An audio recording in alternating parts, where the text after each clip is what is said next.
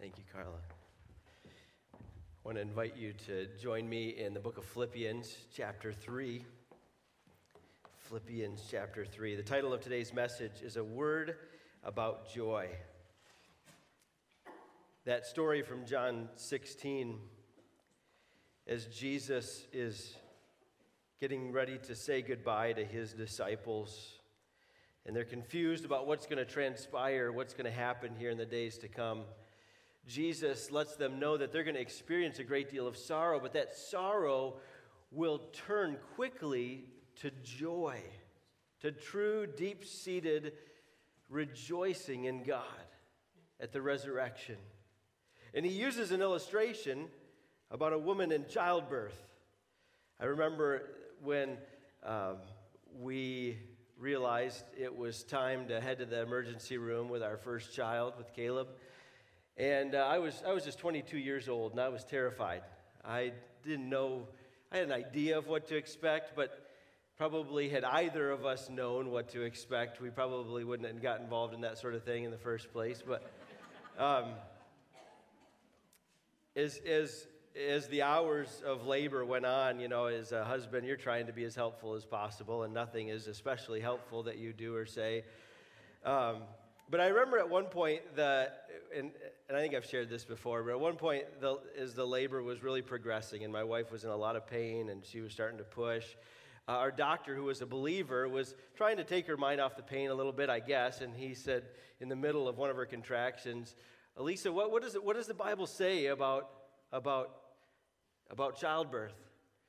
And uh, and in the, in the midst of her pain and agony and in the contraction, through gritted teeth, she said, Children are a gift from the Lord. and he's like, Well, I was thinking about the curse and pain and childbirth, but yeah, there's that too.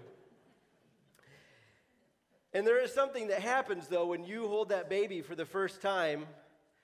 All of a sudden, all that, that pain, you begin to forget. Like, you lock eyes with, with that precious little child, and all of a sudden, just like Jesus said in John 16, you, you sort of forget about all the other stuff that had gone on before. And, and your, your heart is filled with joy and love at the sight of your newborn.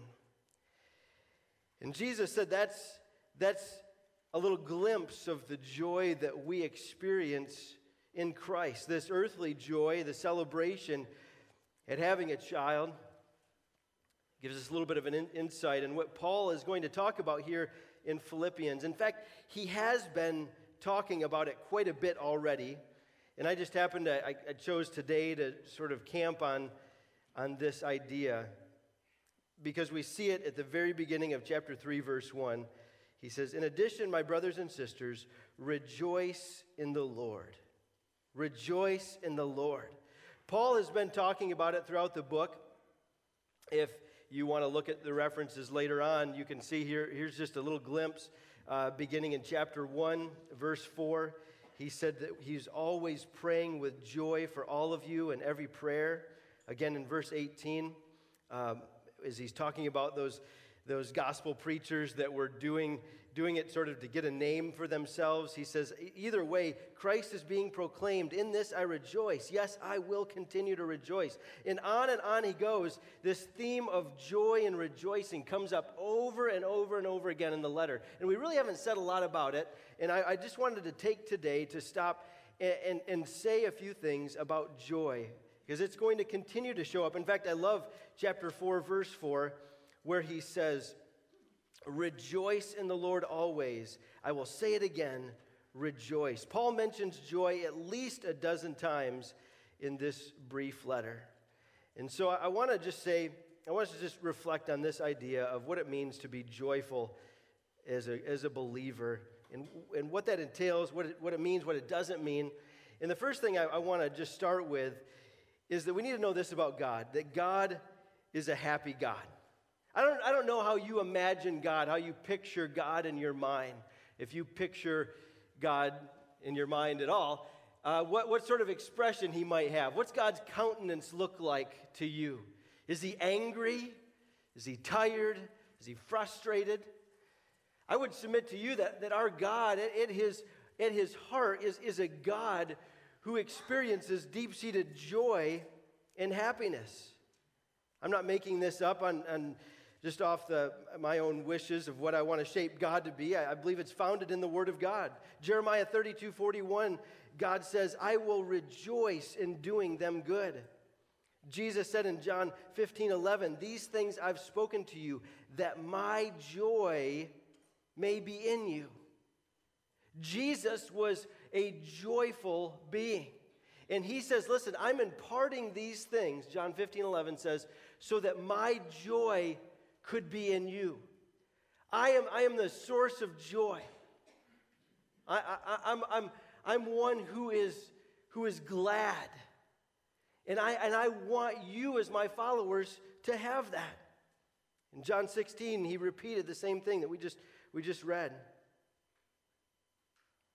In 1 Timothy 1:11, Paul writes of the glorious gospel of the blessed God. That word blessed can mean happy.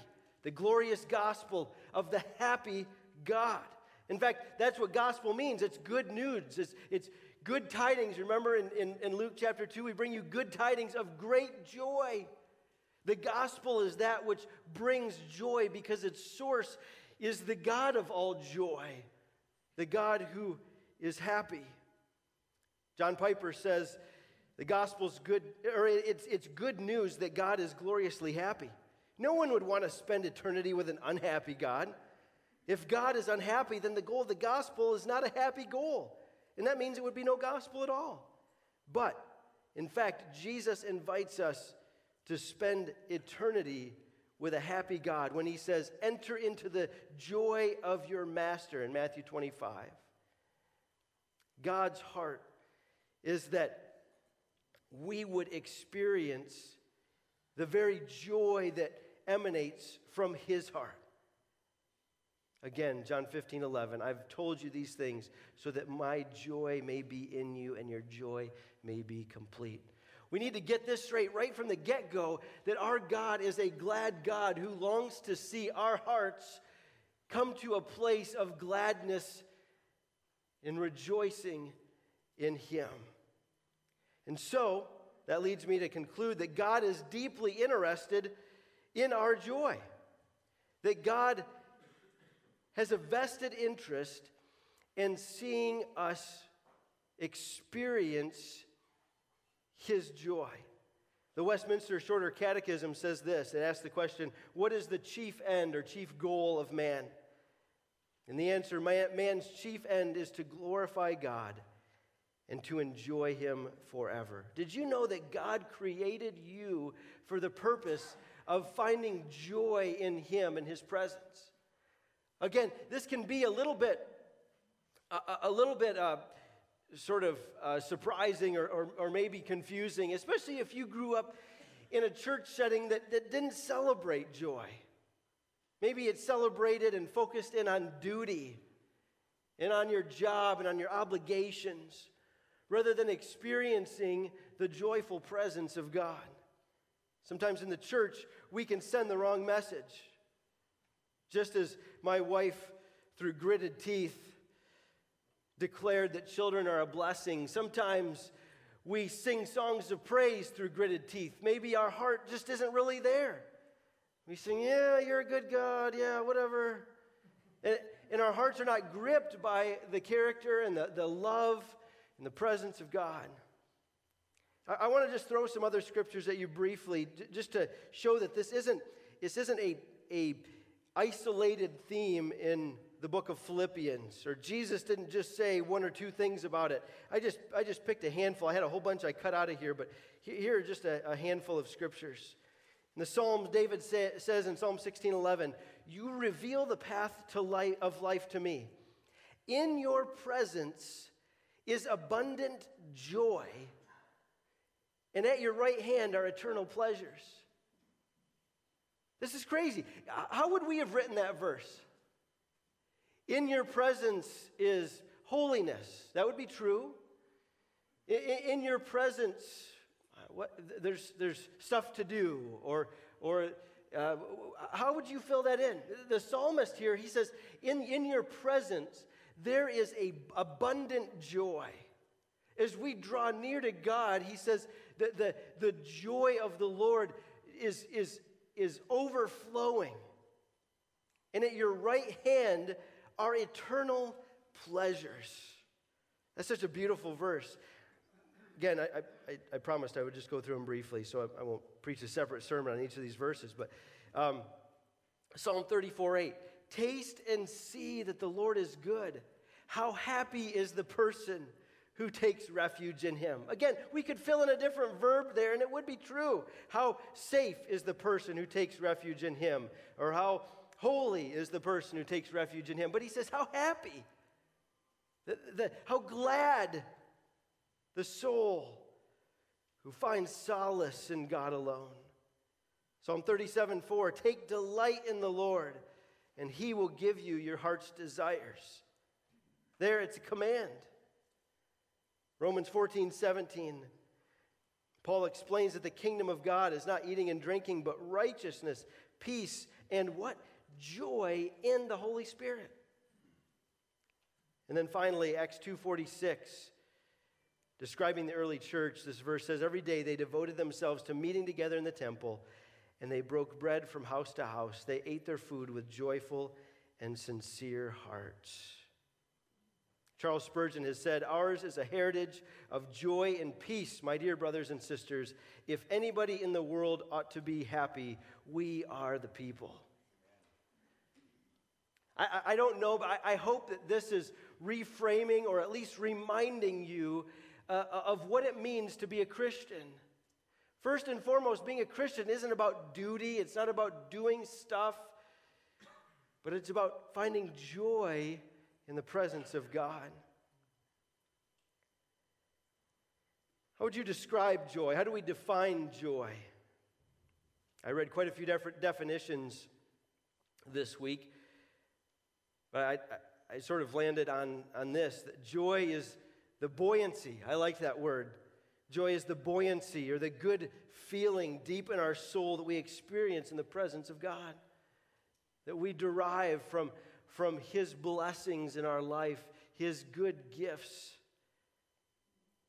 Joy is a feeling. Some of us struggle with that, that we ought to be all mind and no feeling. Well, God didn't create us like that. That's not a realistic picture of who you and I have been created to be. We were created with emotions, and this emotion is something that God, God called us to experience joy in Him.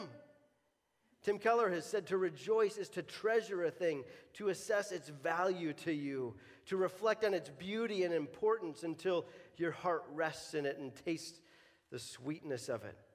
Rejoicing is a way of praising God until the heart is sweetened and rested, and until it relaxes its grip on anything else it thinks it needs. But here's the problem with joy.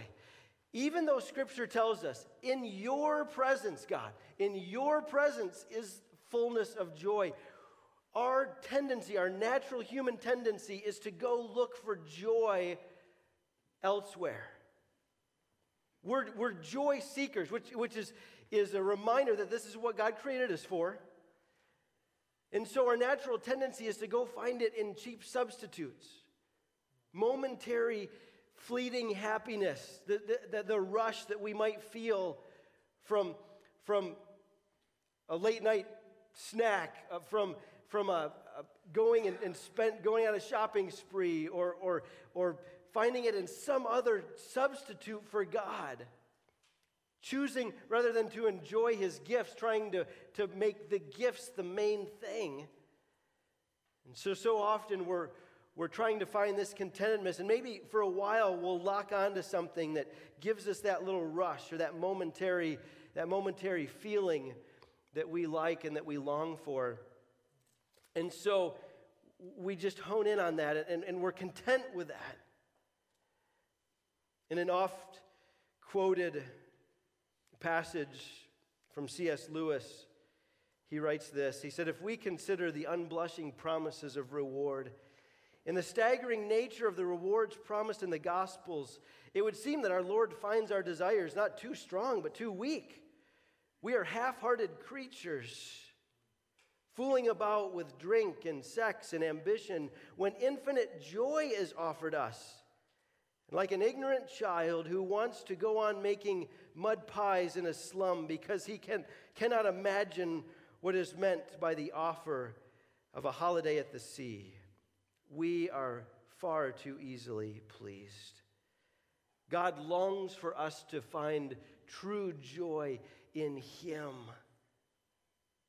Thirdly, I want to point out that joy is not dependent upon our circumstances. What we're talking about here is not that feeling that you can experience only when everything's going right, only when, when you're in your happy place. When everything collides and the weather's perfect, or the location's perfect, or the bank account's perfect, and you feel secure, you feel that rush, this joy is not dependent on circumstances. I know I've reminded you this, but Paul is writing from prison. And he talks about joy in this letter more than any of his other letters. Paul is a man who experiences joy in the Lord apart from stuff that's going wrong in his life, stuff that's hard in his life. There's a reason why Nehemiah 8:10 says the joy of the Lord is your strength. The joy of the Lord is your strength because as we find our joy in him, that strength enables us, that, that spiritual strength enables us to continue to experience joy even in the midst of trials and hardships.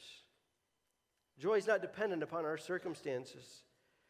Dr. Helen Roseveare was a medical missionary to the Congo, where rebel armies posed a constant threat. In August of 1964, word spread that the local chief had been abducted and murdered.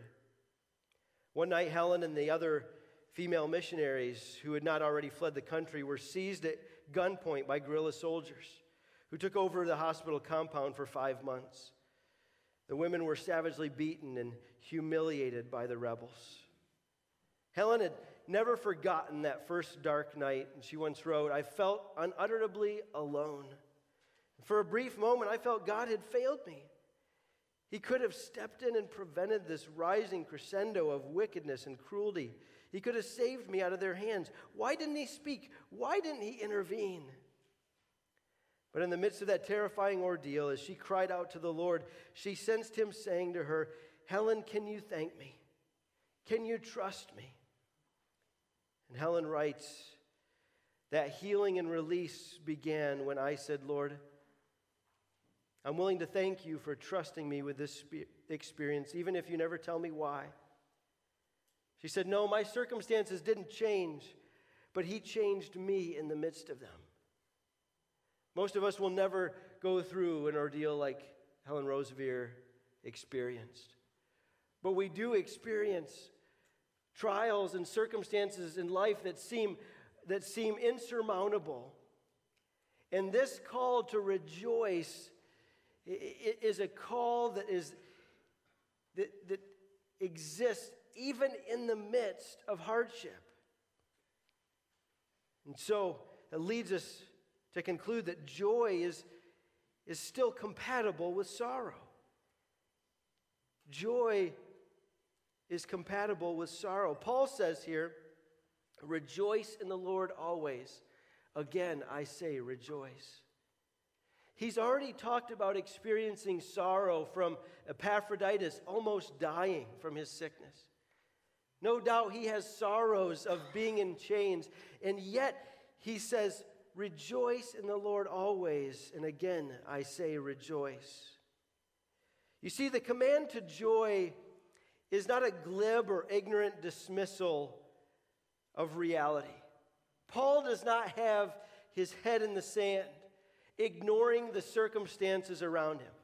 I've encountered that with Christians, sort of this, this stoicism, this, this fake joy that pretends like bad stuff's not happening. And that's not what Paul is calling us to. In, in 2 Corinthians chapter 6, verse, verse 10, he's describing to some of the Corinthians the, the the challenges and the hurts and the agony of ministry. And he uses this phrase in there that I think is so crucial. He says, We're sorrowful, yet always rejoicing. It, does seem contradictory. Sorrowful, yet always rejoicing. How do you do that, Paul? What Paul's saying is, is that I'm acknowledging and, and I'm confronting face on that, that stuff's not the way that it should be. In the context, the Corinthians were breaking his heart because they were following after false teachers. He was brokenhearted over that. And yet, his joy in the Lord was this undercurrent that buoyed him up despite his circumstances. My brothers and sisters, this morning, I, I would have to imagine that there's, there's some of us here whose hearts are breaking in real and profound ways. Maybe your heart is aching over a lost loved one, a, medical diagnosis, someone who's recently passed, a prodigal. You name it, we could go on and on and on. The Christian scriptures do not ignore sorrow. Jesus said, In this world you will have troubles, but I leave you my peace. I love, as we read the scripture, despite what sometimes we as pastors can say and the impression that we can give and Christian writers can give, we don't just have to walk around with this cheesy smile pasted on our face. That's not joy. You can experience joy with tears of sorrow running down your face. You, you can realize that this is an awful situation. You can be brokenhearted, yet all the while knowing that your God will sustain you, that your God is trustworthy. Tim Keller pointed this out. The Christian faith does does not ignore suffering and pain. In fact, Keller, Keller said that in, in some ways, when you become a Christian, your sorrow increases. You think about it for a second. All of a sudden, you're more aware of the ugliness of sin, your own sin, and the sin in the world around you. Things that before you kind of ignored, or oh, yeah, that's just the way it is, or that's, that's not my problem. All of a sudden, your heart weeps, your heart breaks, seeing brokenness and sin and pain. You feel the burden of lost souls that you never felt before. You ache when someone walks away from the faith that never would have been on your radar screen before. In some ways, being a Christian means your sorrow increases. Again, let me reiterate joy in the midst of hardship is not stoicism, it's not a denial of the reality. Jesus was not up there on the cross saying, Well, you know, I'm, I'm just not going to let this get to me. I'm going to have a good day anyway. Jesus, Jesus was weeping. Jesus was praying in agony before the cross. Jesus suffered. Think about Job. You all remember what happened to Job? Everything, lost everything, including his health.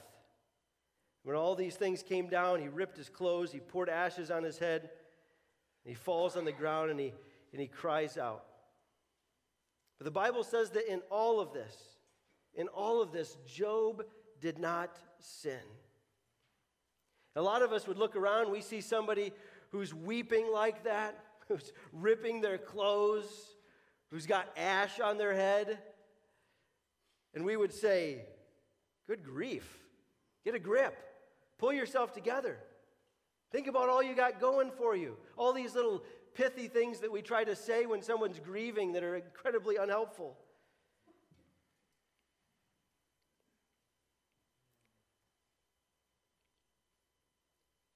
In that grief, Job did not sin, which means that deep sorrow, deep pain, deep anguish are not incompatible with joy.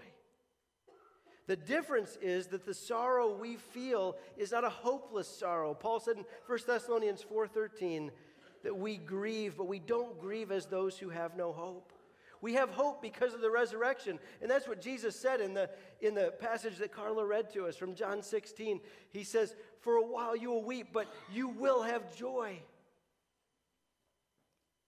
Because Jesus was to conquer death.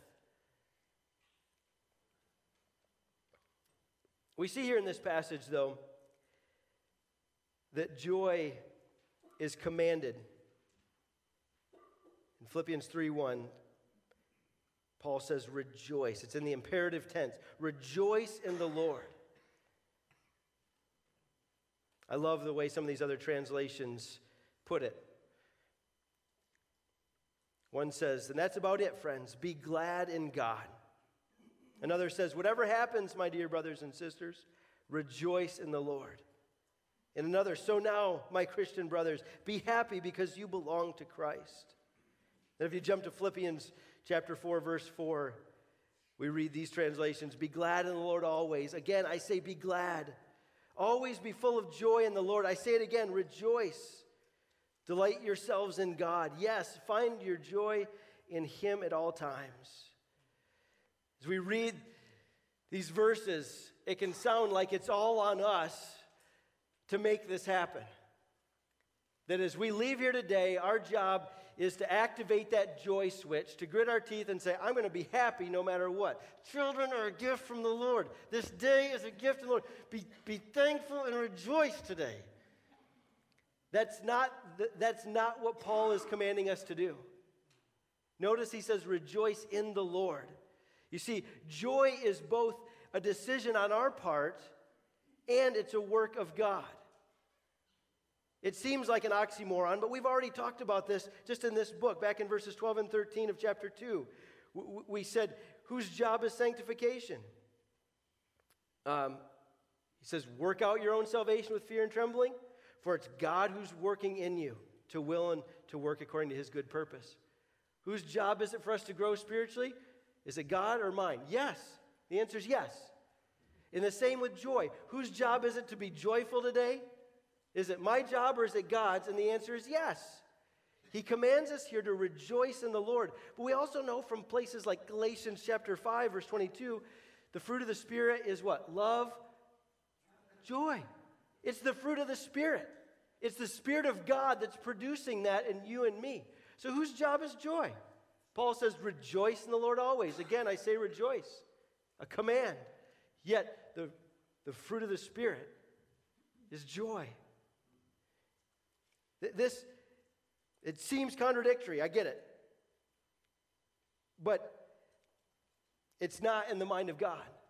You see, as, as we spend time in His presence, we can, we can tap into this, this joy that is overflowing and that is rooted in the finished work of Jesus Christ. And that's why we say, finally, lasting joy is rooted in Jesus. I would add there, I didn't put it on the screen, but lasting joy is rooted in Jesus and in loving others.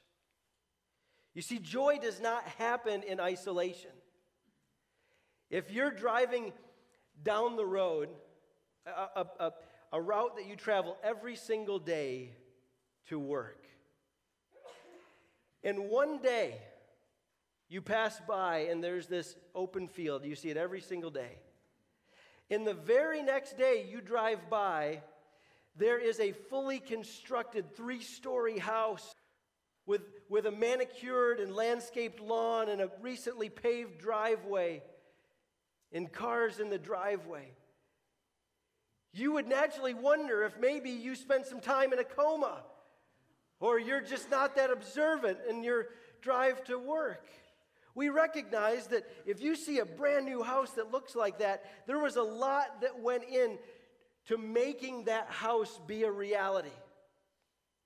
The same is true in a lot of walks of life. If you're going to go home and, and watch the football game this afternoon, there's none of those guys on that field who just, like Friday night, like, hey, I think I'll take up football.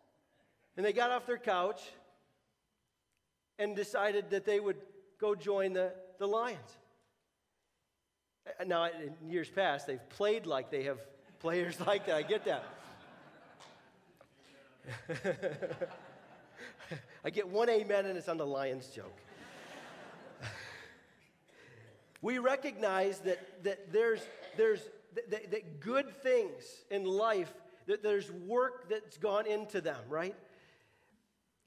The same is true with joy. Joy is not just a, uh, I'm going to be joyful today.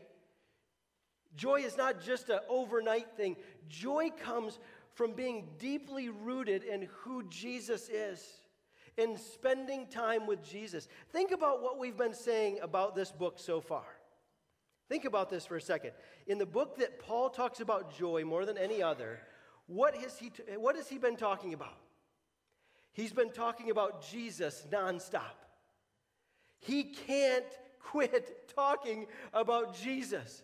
It's like when Peter and John in Acts chapter, I want to say it's Acts chapter 4, when, when they're pulled into prison, they're beaten, uh, they're, they're, they're pulled aside by the Sanhedrin, I believe it is, they're beaten, and they're, commanded, they said, um, they're, they're commanded not to speak anymore about Jesus. And their answer to the authorities is, is beautiful. It says, We can't help but talk about what we've seen and heard. Later on in Acts, it, it, it says that they could tell that, that they had been with Jesus, that the outsiders and the unbelievers could tell that these disciples had been with Jesus. There was something different about them because they spent their time in the presence of God. I draw your mind back to Psalm 16:11. In your presence is fullness of joy.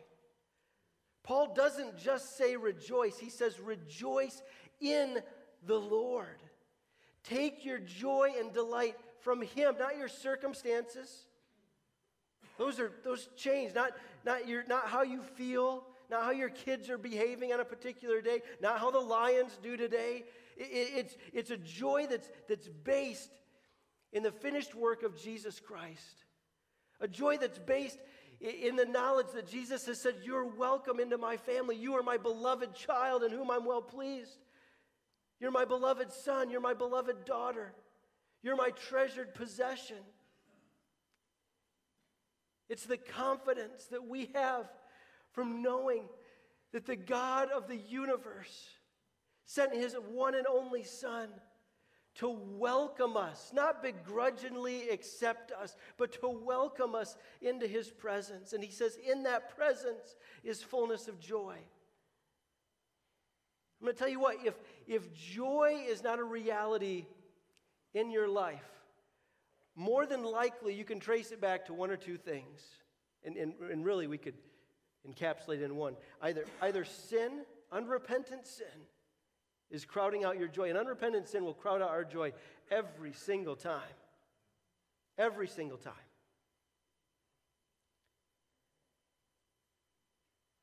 A lack of gratitude, I'm actually going to add to it. Uh, secondly, a lack of gratitude.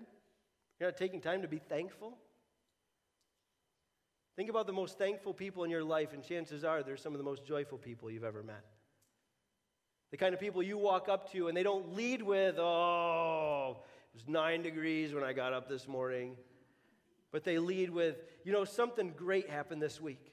Or I want to tell you about something that God taught me this week. Again, we're not talking about denying reality. There are times when you've got to say, man, I'm not doing well. Or this, this really hit me hard. But at the root of a thankful, eh, of a joyful person is someone who's a thankful person. And I'd also add if joy is missing from your life, you're probably not spending much time worshiping. In your presence, God, is fullness of joy. I'm not talking about just coming to church Sunday mornings and singing songs. You know that. When we talk about worship, that's not what we're saying. We're talking about a lifestyle of being with God, of communing with God. Are, are you thankful today? Have you been with God? Is there sin that you need to confess or repent of that God is convicting you of? I promise if, if, if those things are undealt with in your life, the, the, they will choke off joy. Just like when I'm trying to water the flowers, and all of a sudden the water's not coming out of the hose anymore, and I'm looking around and I see one of my kids, hee hee hee, with the hose kinked up. Those things will choke out your joy. They will disrupt the flow of joy in your life. If, if you're being unthankful, if you're ignoring sin in your life, and you're choosing not to spend time in the presence of God. In Psalm 73, David says, God's presence is my good. God's presence is my good. We rejoice in the Lord. I just want to go on and add one more thing. Lasting joy is rooted in Jesus, but it, also is derived from loving others. There, there's no mistake, it's not by accident that the, the most joyful book that Paul wrote also speaks over and over and over again about humility and serving and putting others above yourself. The reason that we said in chapter 2, the reason we spent a month on that Christ hymn, verses 5 through 11, the reason that's the center point of the entire book is Paul bring, brings together these two things. He brings together Jesus and he brings together service. And he says, if you want to know joy, make Jesus central in your life and make serving and loving others humbly center in your life. And you will be on the right path to experience joy. C.S. Lewis said, if you want to get warm, you must stand near the fire. If you want joy, power, peace, eternal life, you must get close to the one who has them. Let's pray. Our Heavenly Father, draw us into your presence of joy today. God, teach us to be teach us to be deep Christians who understand that we live in a world surrounded by sin and hurt and heartache. I pray, God, that if we think that the way we're supposed to deal with that is by freaking out or sticking our head in the sand or gritting our teeth and pretending it's not there. I ask God that you would give us a more rounded view of what it means to, to follow you. May we turn to Jesus. May we see the Jesus who wept at his dear friend's grave. May we see the Jesus whose heart was moved with compassion because he saw the lost as sheep without a shepherd. Father, teach us to live in this world in a way that, that, that acknowledges pain and heartache, but is not overcome by it, but is not overwhelmed. Teach us what it is to live with joy. Heavenly Father, if I have brothers and sisters in here this week that, that have struggled to find joy, I pray, Father, that you would open up their eyes in a fresh way, even right now as we're praying to the beauty and glory of Jesus. Would you give them, and as Paul prays uh, in, in Ephesians 3, a glimpse of the height and the depth and the width of the love of Jesus Christ for their souls. May they see you not simply as a God who loves the world in a general way, but who specifically, truly loves them. And I ask God that you would give us a longing to spend time in your presence, reflecting on who you are reflecting on what Jesus has done upon the cross, reflecting on the blessings that we have in Christ, reflecting upon the eternal hope that we have as, as we participate in your very life, oh God. I pray that if there's sin that is choking out the joy in our life, that, that we would repent of that right now. That we would bring it before you, recognizing that there's freedom in confessing sin and turning from it. The enemy wants us to believe that, that freedom is choosing our own way. I pray that each heart would find freedom in Jesus Christ, in living your way, oh God. Teach us to be thankful people. Teach us to be worshipful people. May we long to be near you, oh God. And may the, the, the joy that we have in Christ be a witness to the watching world.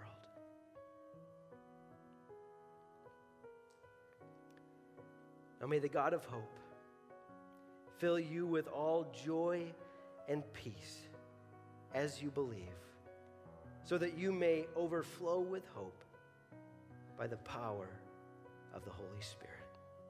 And it's in the name of Jesus we pray these things. Amen.